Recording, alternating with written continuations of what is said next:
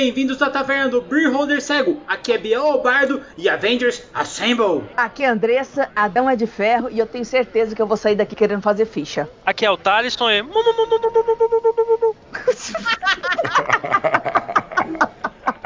Melhor se poder, pô. Olá, pessoas, aqui é a Wal Killer e eu não sou misericordiosa ou abençoada. Eu sou apenas eu e eu tenho um trabalho a fazer e eu faço. Salve! Aqui é Marcelo Rebelo e eu descobri que eu gosto dos personagens que todo mundo gosta, mas que todo mundo esquece. Puxa uma cadeira, compre uma bebida, que o papo hoje é adaptação de quadrinhos, mas isso depois dos e-mails. Morto, você não me serve pra nada.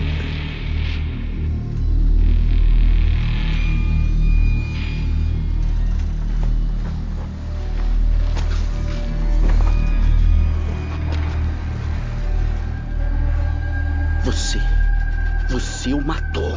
Eu curei o câncer dele. Esse foi o acordo. Só não podia deixar que ele ficasse entre nós dois. Seu desgraçado. Um dia, quando eu precisar de você, eu Rula de Dogs out! E até esse dia eu achei que você ia gritar que tava na mesa. Você tá na mesa, pessoal! Era assim que ele gritava? Eu não lembro mais. Meu Deus do céu, nossa senhora, eu juro pra vocês, vocês enterrou essa. É na hora do almoço que tipo, tá na mesa, agora que eu lembrei. Ué, eu chegava em casa da escola, daí ele gritava. Nossa, mas você desenterrou, eu não, já tava no Rula de Dogs Out já, pensando não, já em Pugmire. Eu tô pensando em comida porque eu tô com fome. Pensa bem, Prix, ó, Pugmire foi financiado. Cumprimos nosso objetivo de apoiar essa campanha maravilhosa. E, cara, teremos mais jogos. O Marconi falou que se fechasse, ele ia narrar pra Carol. Ele já prometeu, ele já tá estudando o sistema, então teremos mais mesa. E se você quer ver mais mesa, tem duas lá no nosso YouTube. É isso aí, galera. Então, se você tá pensando em participar de uma mesa com o Marconi, aproveita e entra no grupo de padrinhos da Taverna do Beer Holder. Aí, quem sabe, cara, você pode mendigar pra ele uma mesinha dessas, hein?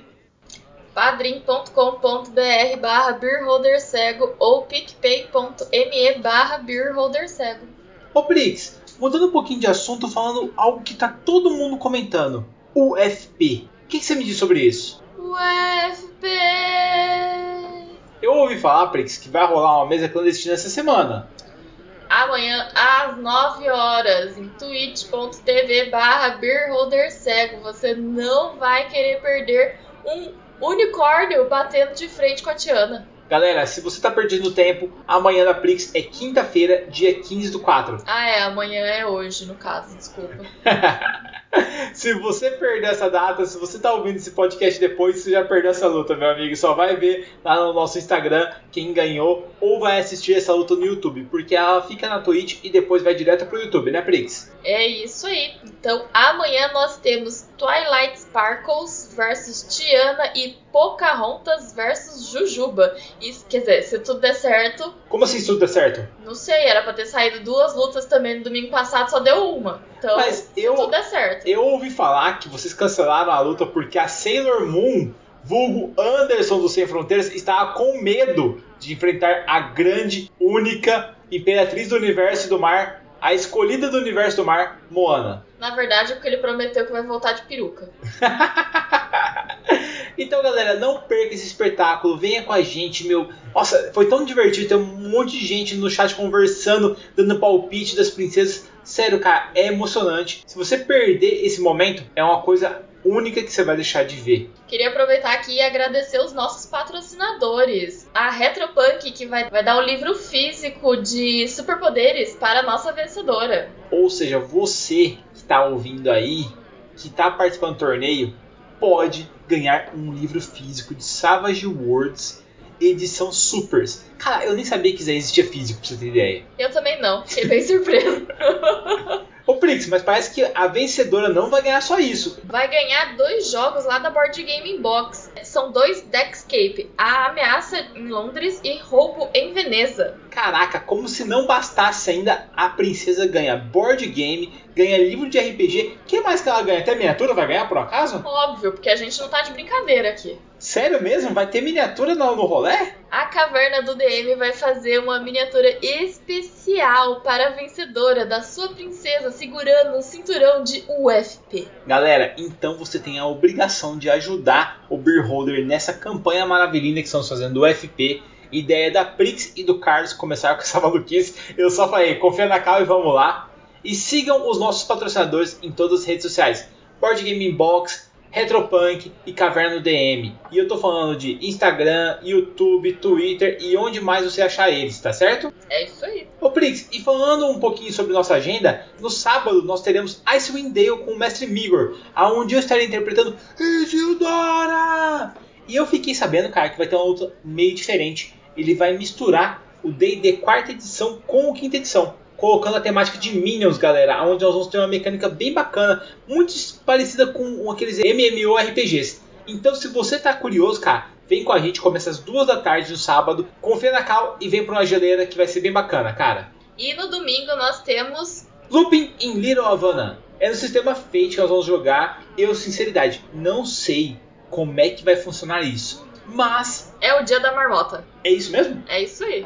Caraca, se a pessoa morrer vai ser estilo Supernatural lá? O cara se cagou todo e o irmão fala assim, sim, cara, foi horrível, se cagou todo. Eu não sei como vai funcionar se a gente morrer no meio do dia da marmota, se só a gente sabe que tá existindo o dia da marmota. Mas é o dia da marmota e o Rodrigo não sabia o que era o dia da marmota. Meu Deus, por um acaso o Thallisson tá na mesa? Sim. Dá um tiro na cara dele, por favor. Com certeza. O Rodrigo falou que a gente tem que listar coisas que a gente obrigatoriamente tem que cumprir no dia. Adivinha qual vai ser a minha. Thallisson, te amamos, cara. Então, galera, junte-se a nós na Twitch da Taverna do Beer Holder Cego no sábado e no domingo, porque aventuras não faltarão. E, Prix, pô, estamos aqui na leitura de e-mails, então vamos ler o e-mail? Leia aí. O Stefan Costa, padrinho da taverna, e mandou sobre Pugmire. Toca aí a música Rula de Dogs alto. Saudações, meus queridos seguradores de cerveja. Aqui é Stefan Costa, o atirador de cruz merengue da taverna e protegido por Deus na mesa do bardo. Aqui mais uma vez para destilar psicodélias argumentativas e loucuras coerentes que só agora venham na forma de um pincher barbarian invadir o zarolho. Cara, Stefan, sério, Pugmire é tudo de bom, né, mano? Fala a verdade. É isso aí. Queria começar dizendo que, apesar de ainda não ter tido a oportunidade de jogar Pugmire, eu pude ler a maior parte do material que foi lançado para o jogo e eu simplesmente adorei tanto o sistema quanto a ideia de cenário para todas as idades. Como eu não podia deixar de ser, eu viajei muito nas ideias enquanto eu vi os programas. Imaginei uma versão do cenário desprovida de metal exaurido pelos humanos, onde os cães forjariam suas armas e armaduras, com a única coisa que restou foi o plástico. Como conseguia ver claramente um cenário puramente fantástico, onde a humanidade e as demais raças humanoides foram extintas em um cataclisma, o que permitiu às outras criaturas como cães e gatos se desenvolverem a partir dos vestígios arcanos deixados pelos povos antigos, onde imagino que espécies como texugos poderiam cultuar os orcs, enquanto os lagartos cultuavam os dragões e os gatos os elfos. Creio que se o grupo quiser ir por essa linha, eles poderiam inclusive criar suas próprias raças de cães fictícias, como em Dragon Age, por exemplo. Por fim, devo dizer que quase me caguei de rir com a piada do bardo sobre uma tropa de pinchers barbérias enfurecidos avançando contra inimigos em uma batalha. Eu já tive uma pincher chamada Xereta, que conseguia intimidar uma pastora alemã e o Rottweiler do vizinho. Então sei bem o que essa raça é capaz, uma das mais pistosas e protetoras que se pode ter. Me entristece ouvir que esses pequenos valentes são simplesmente tremedeira e ódio. Não, cara. Tremedeira, ódio e sagacidade, que os pinchers são sagazes também. Mas principalmente tremedeira e ódio. Me despeço com uma lambida no rosto e um desejo de continuar sendo sempre bons esquilos. Valeu, Stefan, obrigado pelo seu e-mail. Continuaremos sendo bons garotos, esquilos e ratinhos também, porque eu sou Snowball. Snowball só no final do mês. É isso aí, galera, no último domingo do mês tá chegando, estamos na contagem regressiva. Mas Prix, enquanto não chega, bora pro cast? Bora pro cast.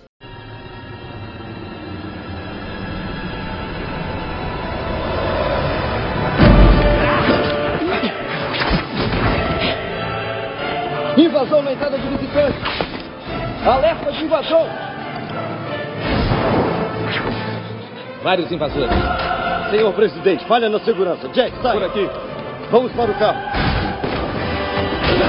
Saídas fechadas, não sabemos quanto são. Setor 5, seguro.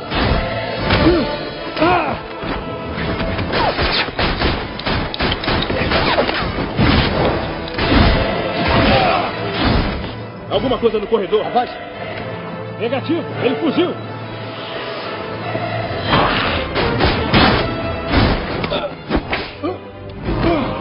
Força, por favor. Fechem todas as saídas.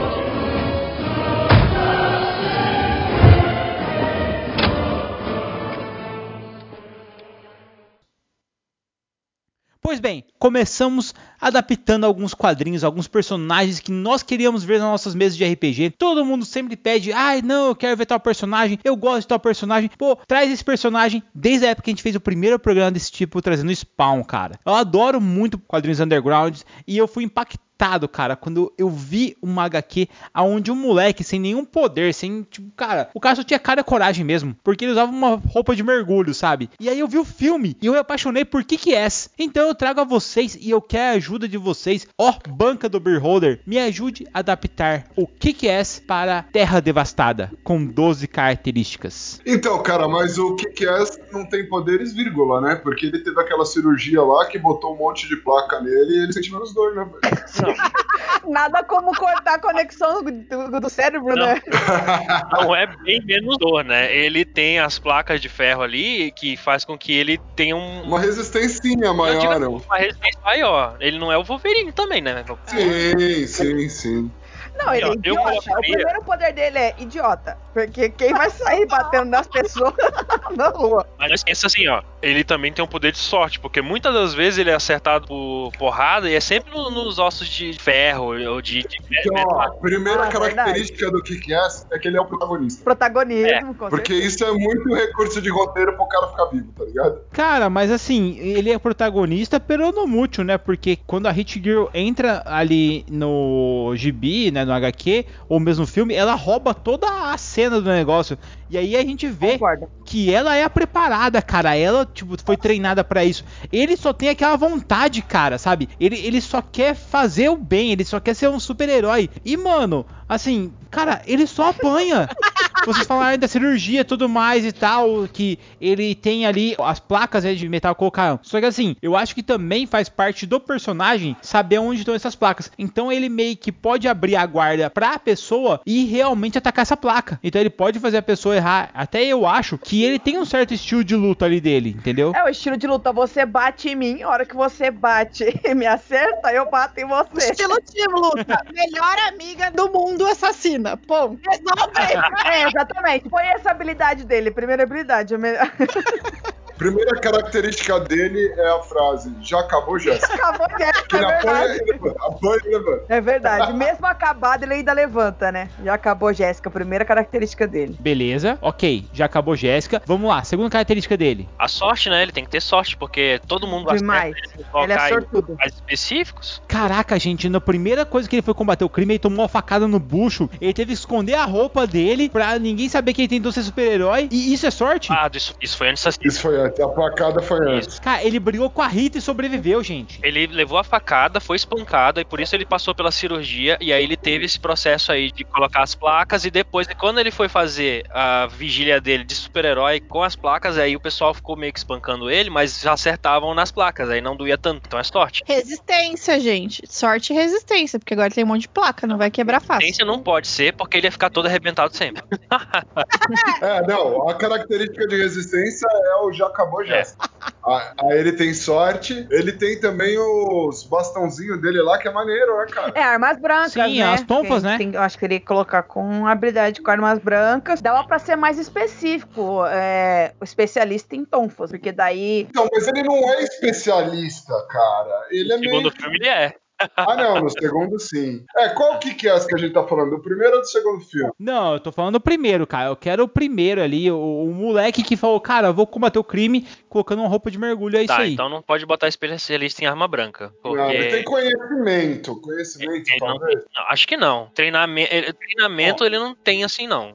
Vamos substituir o treinamento, o especialista por cara com força de vontade. Não, mas esse daí não dá. Não, cara com força de vontade vai servir pra uma coisa. A gente precisa especificar que ele usa um tipo de arma. Um entusiasta de tonfas? É, pode pôr. Um entusiasta de armas brancas. Eu ia falar isso, um entusiasta de armas brancas. Então vamos lá, eu tenho aqui comigo, já acabou Jéssica, sortudo, entusiasta de armas brancas. Eu acho que a força de vontade tem que aparecer. Com certeza. Uma coisa que ele tem é força de vontade. Então eu vou substituir, em vez de força de vontade, vou colocar esse é meu jeito ninja. Porque ele é muito Naruto, cara. Ou ele apanha, levanta. Cara, só faltou ele falar, Kakashi Senpai, vamos pro pau. Ótimo, maravilhoso. Parece uma característica é masoquismo. Ele gosta de apanhar, né? Porque não é possível. Pode ser. Ele e o Rock Balboa. Tem os dois. Bom, beleza. Eu coloquei melhor amiga do mundo assassina. Beleza. Chutador de bundas. Kick-Ass. O Kick-Ass tem que ser chutador de bundas, cara. Ele falou o nome do personagem. Oh, meu Deus. Não, cara, mas tipo, uma parte da sorte dele é por causa do nome, cara. Porque ele chuta bundas. E tem a bunda chutada. Vamos combinar. A maior parte das vezes é a bunda dele que é chutada, cara. É, isso é verdade. Eu ainda falto por ficar com sorte, porque ele não bate muito, não. Ele tem super vilões bosta, porque os super vilões deles, cara, nenhum é super vilão real. Vamos combinar. Ô, louco, cara. Não é, cara. Eu discordo. O mafioso do primeiro filme, cara, ele é um vilão legal, mano. Não, mas ele não é super vilão do Kick-Ass. Ele é vilão, mas ele não é vilão. Mas o Kick-Ass, vocês acham que ele é um super-herói ou ele é um herói? Ele é um herói. Ele é só herói. Ele é só herói. É um idiota. Então, ele não precisa de um super-vilão. Ele pode ter apenas um vilão. Mas no 2, ele tem um super-vilão. Não, ele tem o motherfucker, o filho da puta.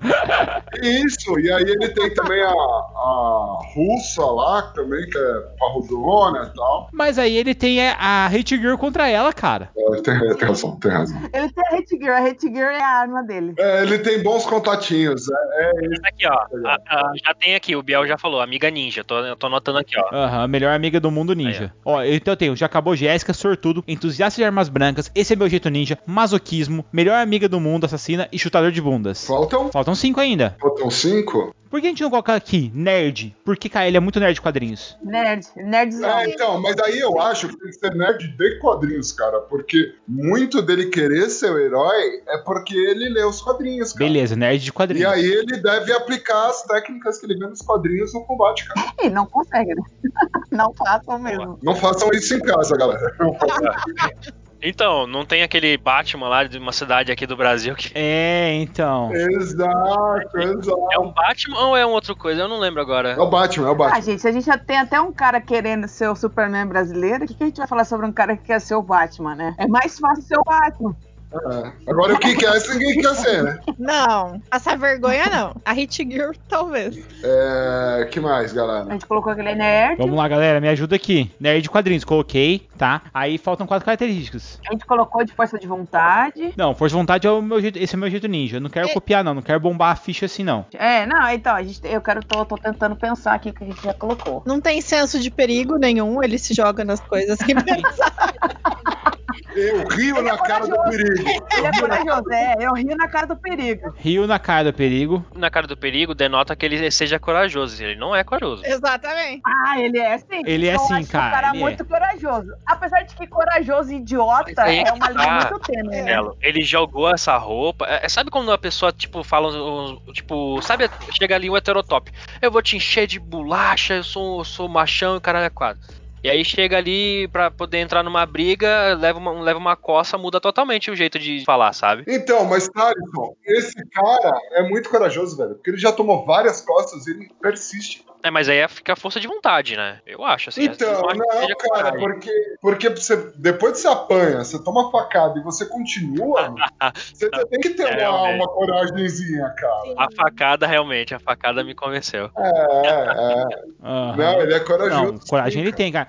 E, ó, eu queria colocar uma coisa que ele tem um bom coração, cara, porque no primeiro filme ele vai falar com a mina lá que tá devendo pro mafioso, pra um cara de gangue, daí o cara vai matar ele, tá ligado? A Hit-Girl chega e mata todo mundo.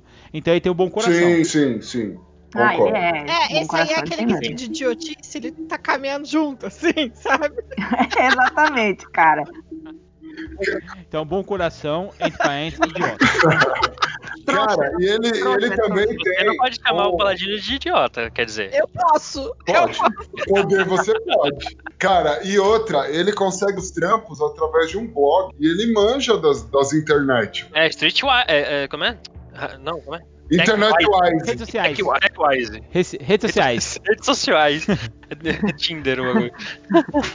Então vamos lá. Especialista em redes sociais. Tech boy. Ó, já dá pra ele conseguir emprego aqui nessa cidade. Boa.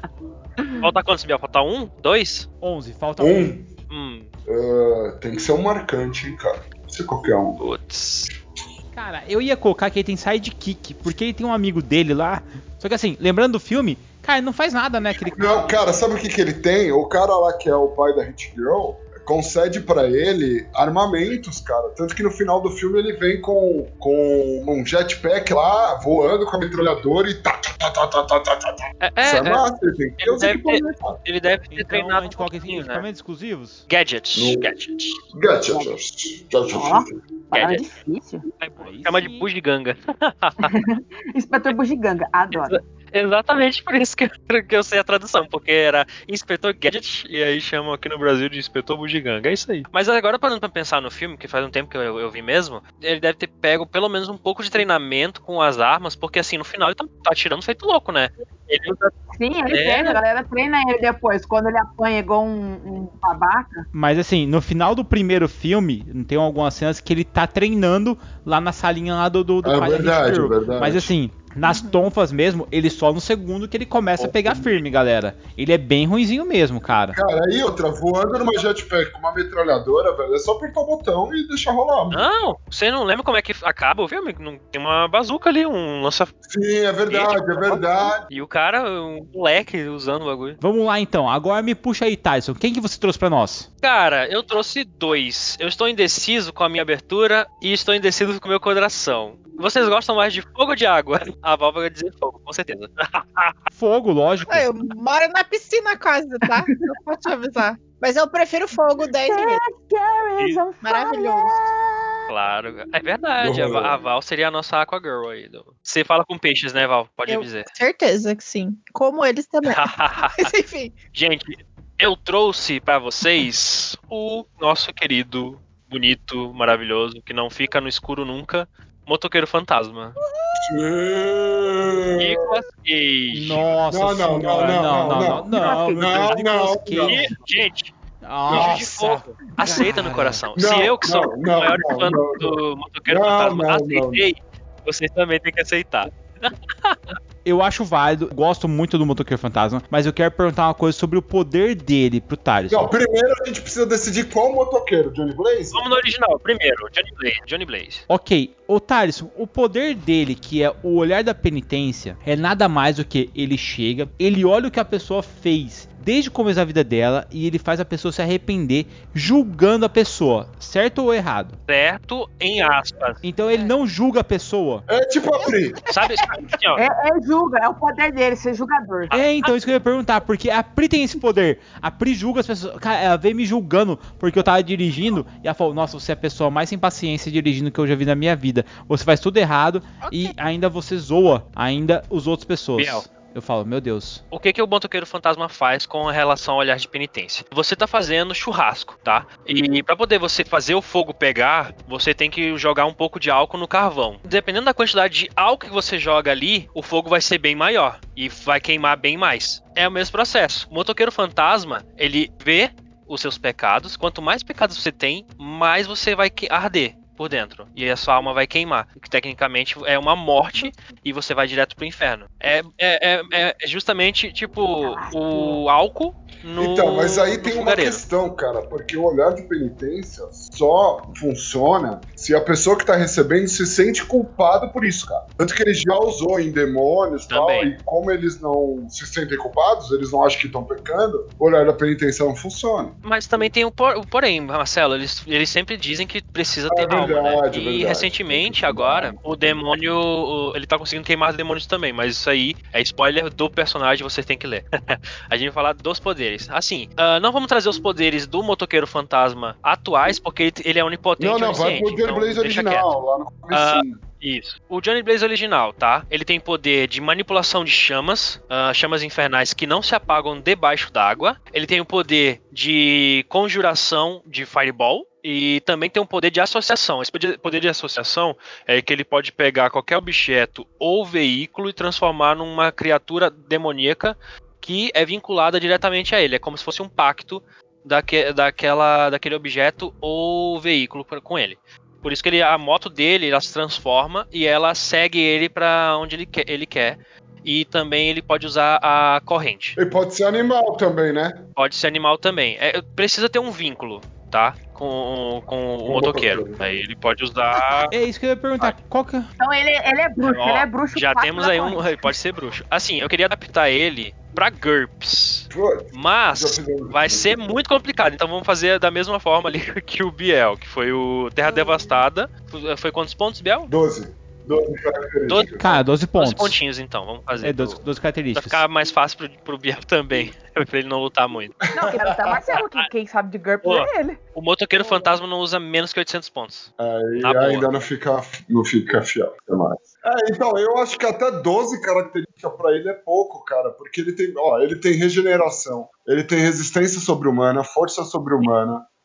Mas aí que tá, a gente vai colocar regeneração, porque regeneração é o padrão de qualquer super-herói, né? Você sabe. Não, cara, mas ele tem uma regeneração a mais, velho. É, ele tem porque ele cresce membros de novo. Então é uma característica única dele. Única não, mas é uma característica fora do comum. Ele tem controle de chamas, que aí entraria o Fireball e tal. Olhar da penitência. As chamas são mágicas também, chamas infernais, elas não se apagam debaixo d'água. E ele pode usar em criaturas como fantasmas, demônios e tal. Então é umas chamas mágicas também. Sim, aí ele alcança velocidade sobre-humana quando ele tá no meio de transporte. Sim, também. É muita coisa.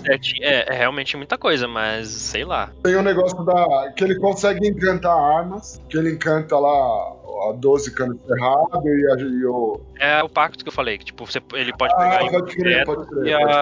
e associar nos veículos também. Dá um boost, né? Sim, maravilhoso! Sim. Pra ficar mais poderoso. Ele é muito roubado, cara. Ele é muito roubado. Nós estamos adaptando pra quê mesmo? Vocês estão brincando. A partir do momento que assim, ó. Eu me senti culpado por uma coisinha assim na minha vida. Eu matei uma formiga. Ele olhar no teu olho, vai pro inferno. Cara, é roubadaço, mano. É isso, você tem alma? Então ele lida com arrependimento alheio, né, cara? Bom, no caso da Pri, geralmente as pessoas que a julgam estão um pouco se fudendo, as pessoas não se arrependem. Mas, Biel, como a pessoa tem que se sentir culpada, a gente tá imune ao olhar de penitência também, que a gente faz as merdas e não se culpa depois. Né? Exatamente. Não, tudo é justificável, tudo tem os dois lados. Ignora o lado. Eu me culpo. Eu sou a pessoa que sempre fala que se culpou matar, eu tava morta há muito tempo atrás. Gente. A gente tá vendo claramente o lado do paladino e o lado necromante aqui. O Johnny Blaze também tem o lance dele ter o juramento de vingança contra o Mephistófeles, né? Que é uma parte bem importante do personagem. Sim, que foi... Gente, ele podia ser paladino da vingança também no D&D. Poderia, cara, poderia. Eu acho que olha bem, cara. Fazer um bruxo da lâmina maldita, né? Aquele que faz um pacto com a lâmina. E paladino da vingança. Tá, é cabível também. O paladino da vingança ganha montaria sagrada? Ganha. Eu acho. Então, eu acho que... isso daí, se você representar ele no D&D. Você pode ter montaria como paladino, não por ganhar, mas você, no nível 20, você vira um anjo da vingança. Um anjo da vingança. Você pode colocar o anjo da forma que você quiser. Pode ser a caveira pegando fogo e tudo mais. Exatamente. Então, beleza. Então, acho que pro D&D ficaria legal, porque assim, ele é o espírito da vingança, né? Pra todos os efeitos. Sim, então, sim. Acho que seria bacana. Ele pega um paladino juramento da vingança, que daí o paladino da vingança, ele...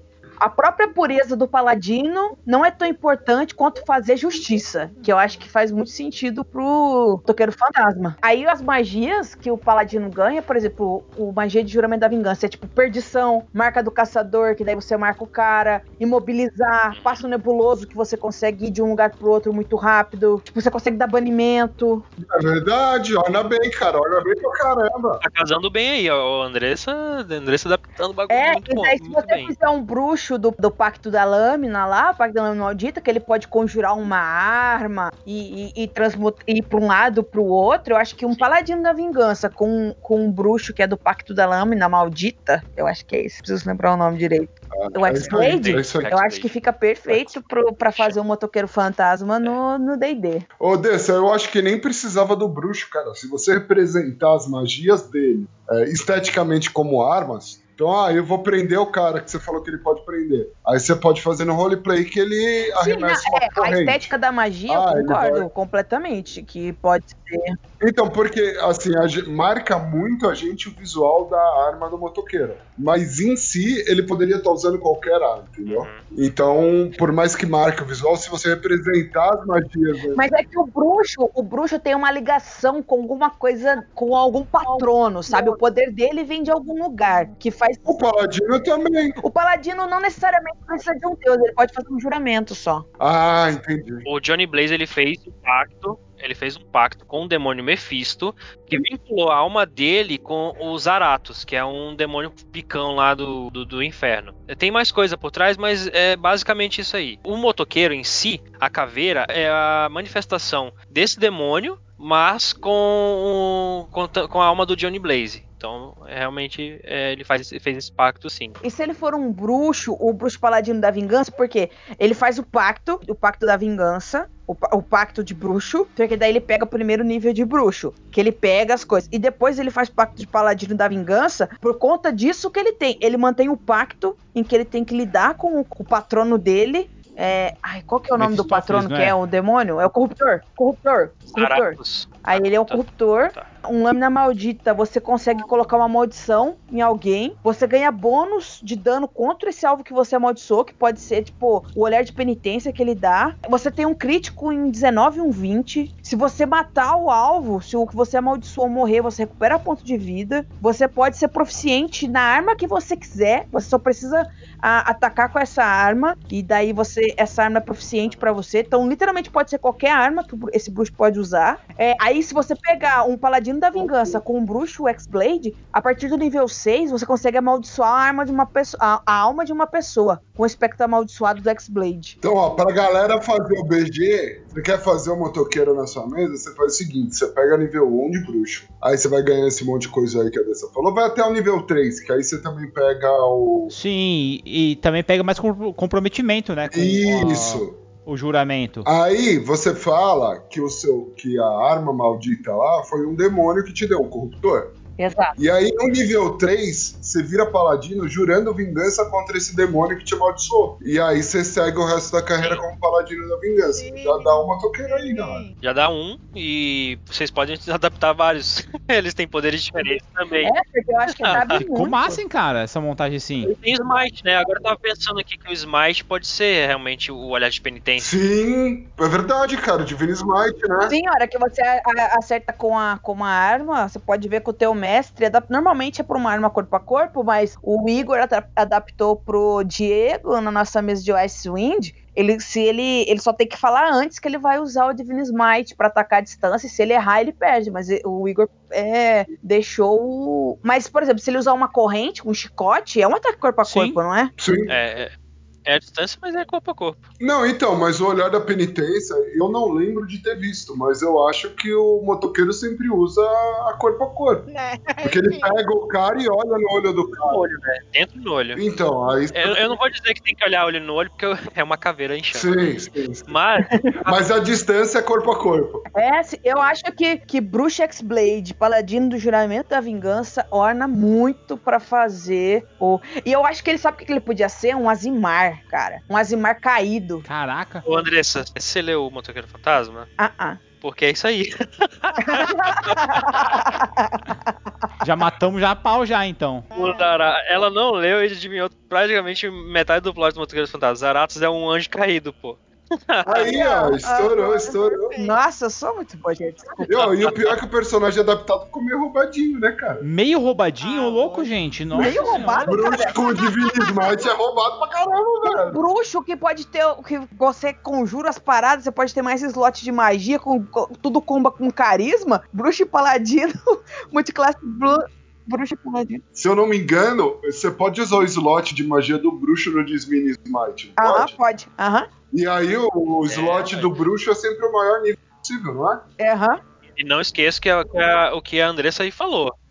Usa carisma, né? Ele é o Nicolas Cage, não esquece? É o Nicolas Cage? Nossa, o Nicolas Cage é carismático, cara. Nicolas Cage é carismático, gente. Vamos combinar. Não, mas ele não é motoqueiro fantasma. Esse que eu montei é. minha mente. Na minha mente, a gente esse na nossa mente, assim, ah, motoqueiro fantasma. High five. Depois desse mijo de fogo aí, quem é o próximo? Bom, já que foi você, e aí, Dressa? Você topa o desafio? Cara, eu topo o desafio. É que eu já vim pensando, eu tava meio na dúvida do que fazer. E eu quero puxar, cara, Homem de Ferro. Tony Stark mesmo? Ninguém acredita, cara. Mas eu não quero Tony Stark. Eu quero Tony Stark na armadura. Você puxou Homem de Ferro mirando em um Homem de Aço. Juro pra você que eu pensei em fazer o Superman uma mistura de Aracroca com um monge ou bárbaro. Mas não. Ele é chato. Vamos lá, Homem de Ferro. Pra D&D mesmo? Pra D&D, cara, eu quero ele Warforged, cara. Eu imaginei o Homem de Ferro Warforged. Ó, olha o que eu imaginei pro background pra você fazer o Homem de Ferro. Você tem um cara que ele é muito interessado em estudar magia e ser... Ele é um nobre, com antecedente de nobre. Você pega assim, o BG era um humano nobre que tava querendo porque queria aprender magia, mas ele não... Mas, tipo... Não tinha entrado pra uma academia arcana, nem tinha nascido com poderes como se fosse feiticeiro. E ele encontra, nada mais é que faz um pacto. Aí vem uma coisa meio Full Metal Alchemist. Que ele tá lidando com um pacto, e aí a alma dele, cara, a alma dele se perde, e ele precisa fazer um pacto pra ele continuar. E pra fazer isso, ele prende a alma dele num forjado bélico. E agora ele é o Homem de Ferro, porque o Warforged, o forjado bélico, ele é uma estrutura de metal, né, que você pode fazer as peripécias e deixar ele com a cara que você quiser, mas agora ele é um humano que tá preso dentro desse forjado bélico, porque ele fez um pacto pra alma dele não se perder. Posso dar uma sugestão de classe dessa? Ele podia ser um Warforged de Artificer. Eu tava pensando exatamente isso, um Artificer que seja canhoneiro. Isso, assim, porque aí você pode trocar ideia com o mestre. Como você é um Warforged, você pode falar, cara, eu faço as minhas armas, né, minhas bugigangas, e eu acoplo nessa armadura que eu sou. Exatamente. Então, e aí é só roleplay, cara, na real não muda muita coisa. Mas eu pensei em fazer ele parte um primeiro nível de bruxo, por quê? Pra ter rajada mística, cara. E rajada mística... Aí você quer combar. Eu não quero combar. Combeira safada. Tá vendo, Igor? A culpa é sua. Mentira. Essa galera que tá ouvindo a gente aqui na combeiro, tudo combeiro safado. Mentira. Eu não, violão. Otimizador de ficha, gente. Jamais. Jamais. Eu nunca fui tão insultado por você, nem quando você era Luísa Dantas.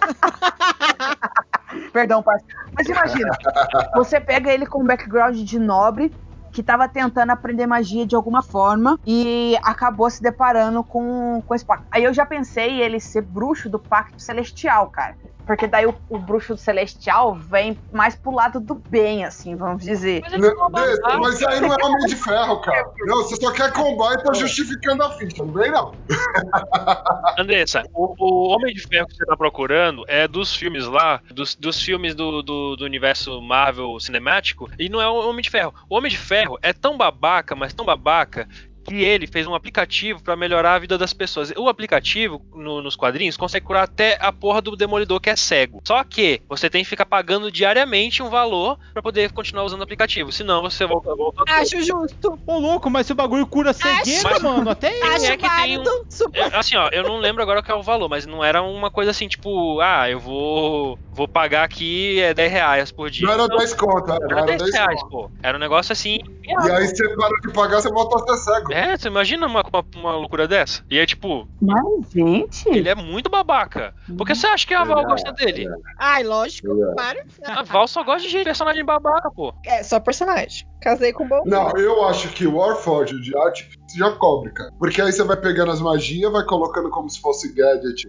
Tá, mas você vai colocando como gadget, mas se você tiver... É que eu não sei se o Artifice... Vou olhar aqui na ficha. Eu não sei se ele pega rajada mística, cara. Porque você quer combar sua combeira safada. É claro que eu quero.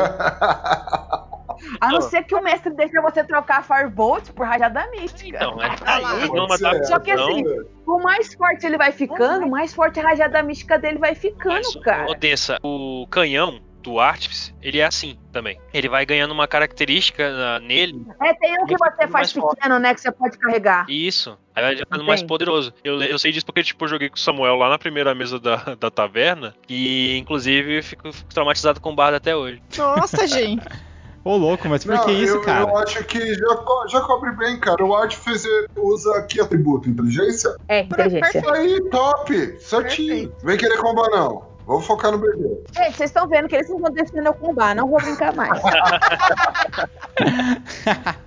Eu acho mancada, tá ligado? Tem que deixar o combar sim, porque eu acho que é divertido, cara. Não, mas tem que focar no BG, cara. Mas eu já dei o BG. Eu tô justificando o combo do meu BG.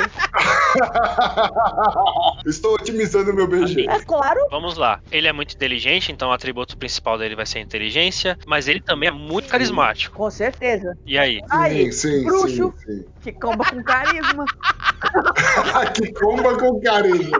Não, mas se você for pegar o Tony Stark, ele também é um bom lutador. Inteligência, com certeza, é o maior dele. Mas ele também é um cara ágil, ele também é um cara forte, ele também é um cara resistente. Discordo da força, porque assim, ó... Na armadura ele é forte pra um cacete, brother. Na armadura sim, só que assim, ó, ele usa... Então, mas ele é um Warforged, ele tá com a armadura o tempo todo. Gente, não interrompe o Marcelo. Ele faltou falar assim, ele é bonito, ele tem bom gosto musical. Não, bonito ele não é, cara, ele é carismático. Ele tem dinheiro. É diferente. A gente viu o que a Val tá procurando, gente. Eu não posso procurar mais nada, gente. Cara, imagina, um artilheiro tem Shield a partir do nível 3, Thunder Wave a partir do nível 3. Cara, Warforged Artillerist pra fazer um Homem de Ferro. Aí você coloca um antecedente de nobre nele pra ser... O atributo principal tem que ser inteligência, depois você tem que meter um carisma. Tem que meter um carisma nele, concordo. Não põe sabedoria tão alta, não. Não precisa. Não, sabedoria. Uma coisa que o Tony Stark não é, sabe? Exatamente, não põe sabedoria muito alta. Assim, no último filme, eu acho que ele é um pouquinho. Não, aí você bota como defeito, você põe megalomania. Não é isso, não. Ela sabe que é verdade. Não, o Stark é megalomania. Ele é, cara. Ele é narcisista também. Narcisista. Que faz parte que tem que pegar o defeito que vocês têm que interpretar, galera. Faz parte do background do personagem aí. Tem que interpretar. A gente tem que pôr a armadura dele como a melhor. A que dá mais proteção ali de CA, porque tá merda, né, gente? Sim. Ele é... Como o Warforged, você acopla a armadura no teu corpo e ela passa a ser aquela lá, entendeu? Sim. Você passa um tempo adaptando ela no seu corpo e daí, se você pegar talvez, não sei se o artilheirista consegue usar armadura pesada, mas se não, você pega um talento de usar armadura pesada e você consegue usar uma full plate, cara. Não, tem que ter uma full plate. E aí você conversa com o mestre, bota o canhão embutido na sua armadura. E aí é legal que, como a Andressa falou, o artilheiro, ele ganha shield também. Então dá pra fazer aqueles escudinhos da armadura, sabe? Que aparece energia, fica massa, cara. Fiquei com vontade de jogar com um cara desse, hein? É pra você usar o canhão, exatamente. Tem que comprar mesmo, tem que pegar o talento, galera. Agora que for pegar, tem que pegar um dos talentos no lugar de aumentar atributo, pega o talento de especialista em armadura pesada, porque daí você pode colocar uma full plate nele, tá no corpo. Como ele é nobre, você pode ter um jeito de ganhar dinheiro, e deixar ele tunadão. Tem que colocar também uma característica de ressurgido. Por quê? Porque, imagina assim, ó, se for tipo Full Metal Alchemist, acabou, morreu ali na armadura, morreu. Tipo um humano, normal, beleza, que é pacto, né? Mas o Homem de Ferro tem várias armaduras. Inclusive ele controla à vontade. Então, pelo menos alguma coisa relacionada a ressurgido, tipo, morri, mas aí minha alma foi pra outra armadura, sabe? Pelo menos pra uma, acho que ficaria legal. Sim. Eu acho que pode ser também fazer parte do background combinado com o mestre, né? Isso. Que tem uma transferência que, tipo, o grupo tem que ir lá buscar outra armadura. Tipo, tirar o núcleo, o centro da armadura e levar pra outra. Daí o grupo tem que fazer uma quest pra ir buscar a outra armadura. Galera, mas assim, em campanha, normalmente quando você morre, você começa com outro personagem. Você basicamente pega outra armadura, cara. Não cola, Marcelo. Se você morrer na minha campanha, você vai morrer mesmo, você sabe. Eu sei. Não cola. Pessoal. Mas normalmente... Você pode fazer outro personagem. É justo. Aí você vai botando outras armaduras, fica massa. Eu também concordo. Uhum. Justo. Assim, na real mesmo, eu acho bacana essa parada de você misturar essa parte medieval. Mas, cara, eu sou meio contra isso, mano. Porque, cara, saca só, o Homem de Ferro, a parada dele é que ele não é um Warforged, tipo, aqui no nosso mundo real, sabe? Isso que eu acho zoado. Tipo, ele é um humano, tá ligado? E aí tem que lidar com isso, com essa fraqueza dele. Porque ele precisa totalmente ter a armadura dele ali, entendeu? Pra proteger ele. Ah, essa é que eu pensei em ele adaptar pra supers, fica muito fácil, porque é só comprar os poderes, colocar em Savage, colocar em outra coisa, eu acho mais simples. Se eu for colocar ele no Cthulhu, eu vou fazer ele um playboy gênio bilionário. Não dá pra colocar armadura ali. Se eu for fazer ele...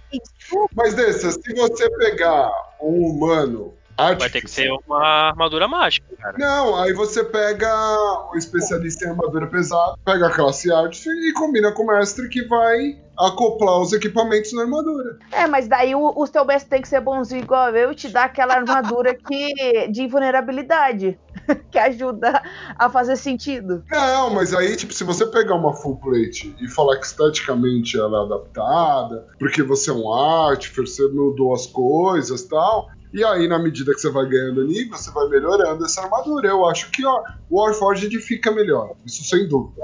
Mas um humano variante, pra você já pegar logo de cara especialista em armadura pesada e começar com uma armadura pesada, fica legal também, cara. Não desconta. Você não perde essa coisa da humanidade, mas eu não tinha... Eu não via o Warforged... É, claro, se você for interpretar o Tony Stark, você vai ser babaca, um Warforged babaca. Sim. Não vem com essa história que o Tony Stark é legalzinho, não. Ai, é. Maravilhoso. Não é, não. Mas vamos lá, segue o baile. Quem é que segue agora, Biel? Cara, vamos seguir com você, Marcelão. Comigo, o que você traz pra nós? Então, como eu tô vendo que não vai dar pra falar dois, eu queria muito falar do Blade. Mas eu vou deixar o Blade, porque eu acho que o Blade não é tão interessante pra gente adaptar, porque ele é basicamente um guerreiro especialista, vamos dizer assim. Então, eu vou sugerir o meu personagem favorito dos quadrinhos, que é o Noturno do X-Men, cara. E o Noturno, eu quero ele em D&D ou Tormenta, cara. Eita! Porque assim, o Noturno... Caraca, ele é basicamente um esgrimista sem igual. Sim. Pra vocês terem ideia, tem uma história do Noturno que ele ganha um campeonato intergaláctico de esgrima. Então ele é um dos melhores esgrimistas espadachins do universo Marvel. Ele tem teleporte. Caralho, o maluco é brabo. É, ele é brabão, velho. Ele já deu um couro no Homem-Aranha, velho. Ele já chegou a desviar, pra vocês terem ideia. O cara colocou uma AK-47 na cabeça dele, disparou e ele teleportou antes da bala alcançar ele. Caraca.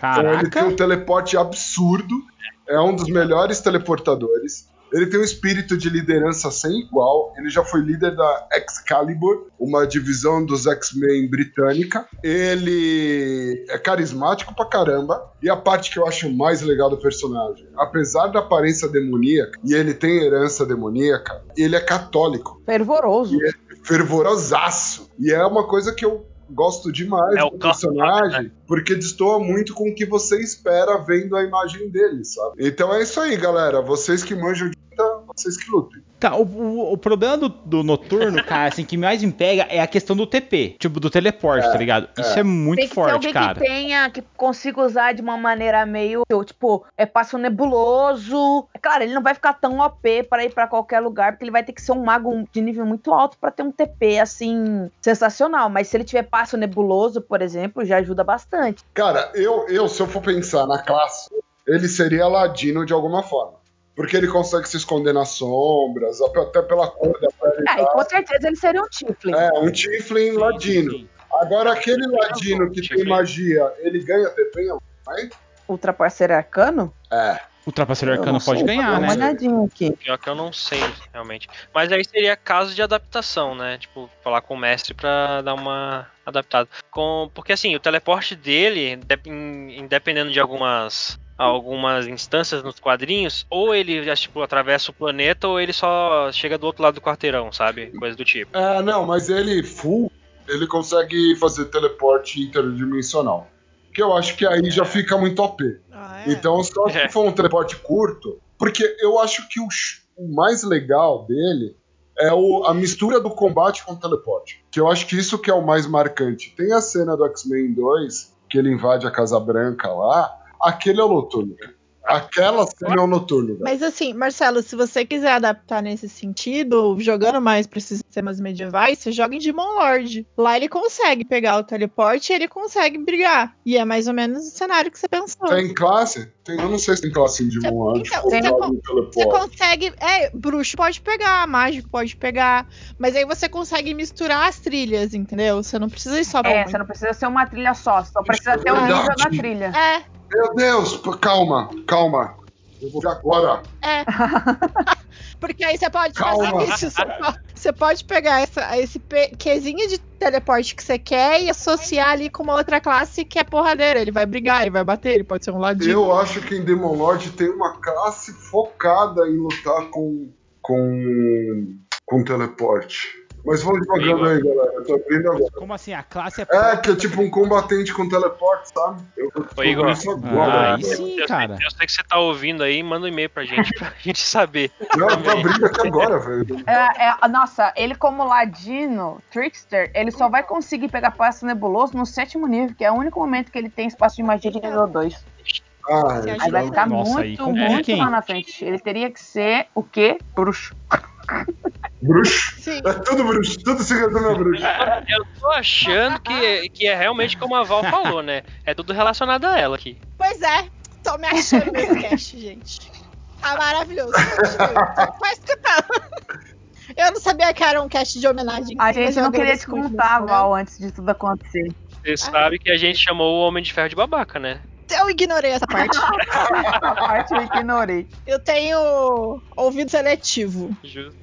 É, mas esse ouvido seletivo aí pode ser uma das coisas que a gente pode utilizar na sua personagem quando você for criar ela, viu, Val? Fica tranquila. Nossa, devia ter olhado o Demon Lord também, pra ver. É isso aí, ó, galera, ó. Em Demon Lord, no nível mestre, tem uma classe que chama Viajante, que ele é especialista em magia de teleporte e permite viajar entre um ponto e outro. E aí, no nível 7, ele ganha fuga acelerada, que ele se teleporta por um espaço aberto, uma cidade de um D6 pro nível de magia de conjuração. Então, se a gente for adaptar em nível Demon Lord, vamos voltar lá nas classes iniciais, que a gente faz isso agora, rapidão. Se liga. Ele começaria, a classe inicial dele ia Ladino. Pra ele ganhar o ataque furtivo e tudo mais. Na trilha de mestre, você pode colocar ele com aquela classe espadachim ou duelista. Uhum. E aí, no nível mestre, você pega viajante. Tá aí, noturno. Boa. Já era. Nível 7. Boa. E nível 7 ele conseguiria pegar o viajante, que ele ganha a magia de teleporte como uma ação desencadeada. Boa. A ação desencadeada é ótima. A ação desencadeada aí é tipo... fica redondinha. É, tipo, reação do D&D, tá? Quem não joga... SDL vai pegar, tipo, como GURPS, porque pra você manipular coisas no GURPS com o rabo, você precisa ter uma perícia ali. O SDL... Ah, não, mas aí eu fico com... Aí eu acho que se for pegar no SDL, aí fica mais com o charme, você falar pro mestre que, eu tô atacando com o meu rabo, beleza. E aí não precisa, você não vai ter 3 ataques. Ah, deve ter. E aí tem uma raça que chifre no SDL, não tem? Mas daí não tem no nível básico esse que daí que você pode ser demônio, você tem que pegar nos compêndios. É, deve ser, não, isso daí dá de boa. E aí, se for pra adaptar em GURPS, pega teleporte full com todas as ampliações e é isso aí. Ah, mas tem um monte de compêndio. Qualquer coisa, se não achar, se não tiver, mestre, eu posso ser azul e ter um rabo? Cara, se você pode ser uma naga, com certeza você pode ser um... É isso, tipo, só conversa com o mestre. Ah, não, deve ter nos compêndios. É, deve ter, tem 500 mil raças. Meu, você... Exatamente. Você pode ser um humano colorido, porque você não pode ser um bicho colorido, tá tudo certo. É, e na real mesmo, assim, meu, é pouca diferença que dá se você apenas customizar o negócio, sabe? Eu não acho que seja uma grande diferença. Sim, tão grande com certeza deve ter um chifre, tá? Isso não é um problema. Tem itens mágicos que você pode associar que o personagem... Porque a gente tá pensando só em atributos que o personagem tem sem se equipar, né? Sim. Mas você pode pôr vários equipamentos nele que simulam. É, não, isso daí eu acho que é detalhe estético, sabe? Aí você bomba agilidade e é isso aí, cara, é noturno. Ele tem um lance também de grudar na parede e tal, mas aí deve ter um pata de aranha, alguma coisa assim entre as magias. Então, mas assim, o duro que o noturno, galera, ele não tem nenhuma fraqueza, né, do PC dele. Se um cara chega pro mestre e me dá um anel que eu posso teleportar à vontade... eu acho que você vai ouvir um não. Eu tenho essa impressão. Não, se você quer fazer um cara mais roubado, você tem que fazer com mutantes malfeitores, um GURPS, um Savage de poderes. Savage Worlds. Sim, sim. Não, é porque eu gosto da ideia, porque o Noturno é um cara que se encaixa muito bem no medieval, sabe? Porque ele tem, você teria que lidar com esse lance da aparência dele, e aí tem o lance do preconceito, que é bem forte na época medieval e tudo mais, por ele parecer um demônio, e ele luta com espadas, né? Então eu acho que ele orna muito com o cenário medieval. O problema é o teleporte, cara, porque o teleporte é o melhor poder, cara, é muito roubado. É, ele vai ter que pegar aquelas magias, tipo passo nebuloso, ou pegar coisas que tem muita, por exemplo, se ele pegar no D&D, se ele pegar um talento de mobilidade, que ele pode sair de um lugar pro outro sem tomar opportunity, mesmo que ele tenha errado o ataque, sabe? Essas coisas, sim. Pegar talentos de mobilidade, que dê muita mobilidade pro personagem. Sim, em níveis muito baixos, né? Teria que ser bastante talentos de mobilidade, coisas que fazem ele se movimentar e ficar longe, sabe? E dá fazer... o que você pode brincar, galera, é tipo, você pega um ladino e aí você combina com o mestre, que, por exemplo... Biel, como é que é aquele talento de ladino que ele pode entrar em stealth com uma ação bônus? Que ele, ou ele faz um teste de stealth, ou ele sai do combate sem tomar ataque de oportunidade. Não, isso é uma habilidade de ladino que ele pega no então, mas como mesmo, é o nome? Galera, fica tranquilo. Então, você pode combinar com o mestre que, por exemplo, na hora que eu vou ficar em stealth, com ação ardilosa, ao invés de você ir lá e se esconder, você dá um mini teleporte. Quando eu vou sair da frente do cara sem tomar ataque de oportunidade. É porque você se teleporta pra trás. Distâncias curtas, na distância do movimento do personagem e tal. Ele não pode ultrapassar paredes, porque o Noturno no começo tem isso também. Ele não pode se teleportar pra um lugar que ele não vê e tudo mais. Você pode dar esse flavor. Ele tem que dar vários teletransportes seguidos para poder seguir várias distâncias. É como pegar vários táxis. É, exato. No começo ele vai ser nerfadinho, né? E vai crescer com... Ele tem que ter um limite de teletransporte, assim, sabe? Sim. Tipo, eu não digo nem pra interpretativo ali no ambiente que os jogadores estão, mas pra fazer alguns testes eu acredito que ele tem que pelo menos ter um limite de teletransporte ali pra ficar viável. Não, isso com certeza. Mas você pode dar, o que eu tô falando, você pode dar uma skin das habilidades de ladino, falando que ele se teleporta a curtas distâncias. Então aí você faz o teste de stealth e passou pro cara que tá olhando, porque na minha cabeça fica até meio zoado, sabe? O ladino tá lá numa ação bônus, ele se esconde e o cara não faz nem ideia de onde ele tá. Não, se ele tiver um teleporte, faz um capuf, que nem aparece nos quadrinhos. Tem que fazer um teste. Você vai fazer um teste de stealth e aí você faz o capuf. E aí o cara realmente não vai saber onde você tá, entendeu? Tem um arquétipo de ladino no... Eu acho que fica legal, o que você acha? Eu acho que é esse que você falou de espadachim, Marcelo. Pode ser. Que é espadachim. Sim, o Smash Blocker, né? Sim, e inclusive o Noturno, ele é fascinado em filmes de mosteiro, pirata, Zorro. Por isso que ele começou. Nem fácil. Ele começou a treinar. Zero pessoa surpresa. Tanto que quando você escolhe esse arquétipo no terceiro nível, você aprende como entrar e sair de um terreno ameaçado sem sofrer consequências disso. Não, e você consegue dar um ataque furtivo, cara, sem precisar que o cara esteja em ameaça. Pode efetuar um ataque corpo a corpo contra uma criatura. Esta criatura não pode efetuar ataques de oportunidade contra você pelo resto do seu turno. E assim você pode usar a sua ação ardilosa pra correr muito longe. Aí você vai brincando que é forte. Eu acho que ia ficar legal, cara. Com certeza ia ficar muito massa. Não é legal só, cara. Porra, mano. Boa, conseguimos. Beleza. Vencemos. E agora chegamos ao Batman do negócio. A preparada. Que preparada? Não, Val, você é o Batman. Você vem com uma bíblia ali, tá ligado? Pra falar. Primeiro que eu sou a única que não mestra aqui, então vocês que ficam sistemas todos os paranauê cheios de detalhes. Eu vou fazer totalmente o caminho oposto. É a única que não mestra, mas é a que fez mais ficha no último ano.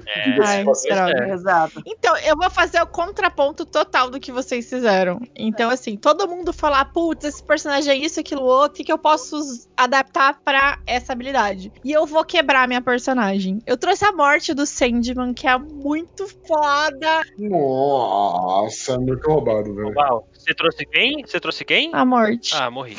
E aí, eu vou fazer o processo inverso. Porque, assim, ela é muito foda. Ela, das irmãs, é a liga que une toda a família ali. Ela é aquela pessoa que aconselha. Ela, apesar de ser a morte, ela é mega ultra feliz. Ela é como se fosse uma adolescente super com espírito mais idoso. Mas que ela sempre vê o lado bom das coisas. Ela nem sempre foi assim. No começo, ela passou por umas crises de ficar mais angustiada, de ficar mais putaça, porque ela vê as pessoas sempre duas vezes durante a existência. Quando a pessoa nasce e quando ela leva embora. É como se ela fosse um portal ali que faz com que essas pessoas adormecessem. Só que por conta disso, dessa relação, ela meio que falou assim, não, eu não quero mais. Teve um arco que ela falou assim, não, eu vou deixar de trabalhar. E aí foi gerado caos, lógico. E a partir daí, ela tinha um presente.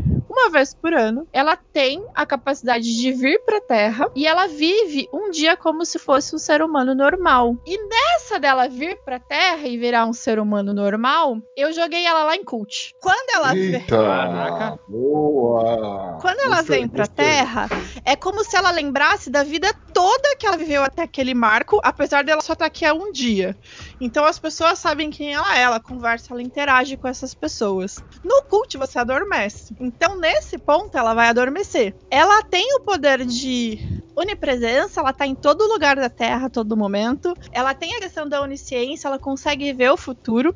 Ela é imortal. Ela tem a mudança de forma e ela é a única dos irmãos que não segue as regras antigas. Até o Destruição fica pegando no pé dela que ele fala que ela é a única que pode fazer o que quiser. Quando a gente vai ler lá o Cult, tem um arquétipo que eu joguei com ele e é maravilhoso, que chama Arruinada. É como se ela tivesse olhado pro abismo e escapado. E a mente dela fica em frangalhos. Então ela não lembra que ela é a morte, ela não lembra que ela é super poderosa, ela não lembra nada disso. É como se ela tivesse vivido a vida até aquele ponto da forma com que ela conheceu. Então é como se ela estivesse numa ilusão à parte. Ela vai ser uma paciente mental, ela é uma arruinada. Ela tem o segredo sombrio junto com ela. Ela tem essa doença mental que faz ela ter esses lapsos. Ela tem sonhos como se estivesse em vários lugares ao mesmo tempo. Ela tem lapsos que ela não sabe se ela tá vendo coisas que vai acontecer no futuro ou que já aconteceu, ou que a mente dela tá pregando peça. Ela é uma paciente esquizofrênica que tem essas bagunças todas. Ela tem essa estabilidade prejudicada, né? Ela fica ali na característica de angustiado. E a morte é imortal. Então ela é uma paciente que ela vem tentando ali se prejudicar ao longo da vida, vem tentando se suicidar e nunca consegue. E aí, por conta disso, ela acaba sendo internada e o pessoal começa a fazer experiência com ela, porque ela é uma garota jovem, gótica, mas ela tem essa quebra toda da cabeça, mas ao mesmo tempo ela é super resistente. Então você consegue ir encaixando ela e colocando como vantagem o sexto sentido. Então ela consegue ver o que vai acontecer ali na frente para que ela desvie, para que ela se vá em um caminho de contraponto. Ela é intuitiva, então ela consegue perceber as coisas que estão acontecendo em vários momentos ao mesmo tempo. Ela tem uma característica que chama insanidade contagiante, então ela é super feliz. Então mesmo ela sendo amargurada e estando na fossa, tipo, ela faz com que as pessoas fiquem bem do lado dela, mesmo quando tá, tipo, numa situação de perigo. Então você consegue brincar com as características de todos os poderes fodas, de um jeito que ninguém acredita e que nem ela sabe que é real. E aí nesse ponto ela vai despertar. E aí nesse ponto que vai começar a aventura e ela vai ter que voltar pro estado, tipo, acordada dela pra saber que ela é uma dos perpétuos e da importância que ela tem em voltar ao ciclo de vida e morte constantemente. E é isso. Como eu disse... Ela já fez, talvez, que você não falou. Falei, é muito preparada, gente. É o Por que não tem um cash-send? Eu tô cobrando esse negócio faz tempo. Eu comprei a coleção definitiva só pra ter um cast de Sandman e ninguém nunca me deu. A gente não teve, porque não tem um especialista que se ofereceu. Mas, ó, já que você tem a coleção definitiva, você vai me ajudar agora. Tem um arco do Sandman, se eu não me engano, eu li faz algum tempo, que os itens do Sandman são roubados. Eu acho que é um dos iniciais. É o inicial. E aí ele parte numa busca pra recuperar os itens dele, né? Ah, ele encontra com Constantine, que é maravilhoso, que é fantástico, e eu sou apaixonada. Sim, então, a gente poderia fazer uma mesa, só que aí tem que outra pessoa mestrar, porque eu quero jogar também. De cada um jogar com um dos perpétuos. Ai, não. E os itens terem sido roubados. Eles despertaram, lembrando que são os perpétuos, e que eles têm que ir atrás desses itens numa mesa de cult. Peraí, a gente vai dar dica de estrada? Eu posso aproveitar? Eu não sei, hoje tem dica da estrada. Ó, eu acho que não vai caber dicas da estrada nesse cast, que nós estamos com 1 hora. Não, porque a gente podia fazer, ó, que massa. Cada um escolhe um dos perpétuos. Vocês receberam a bênção lá de ter um dia como humano. Alguém roubou os itens enquanto vocês estavam fora. Que marco. É só a morte que tem essa vantagem. Ah, mas aí, você não quer jogar com todo mundo? Não, mas aí eu tenho uma outra deixa pra você jogar com todo mundo. Continua. Então fala, Val, que você não vai deixar eu falar. Fala.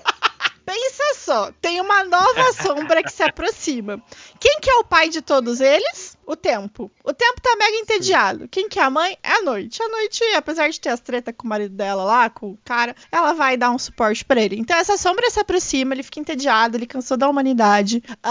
Ele acaba capturando o sonho e o desejo. Se a gente for pensar, o sonho e o desejo, eles trabalham em conjunto. O sonho vai reger as pessoas ao longo da vida. Isso que faz com que você tenha novas aspirações. Ele treta todo o tempo com o desejo, porque o desejo nada mais é que um sonho que você vive acordado. Então esses dois acabam. Eles estão presos, eles estão capturados. O pai foi lá e falou assim, não, fica aqui, meu filho. E aí essa humanidade começa a viver nessa rotina, ele vai ter aqueles dias marcados por falta de expectativa, porque eles não têm esses anseios, e eles começam a ficar num piloto automático, de uma forma mega cíclica.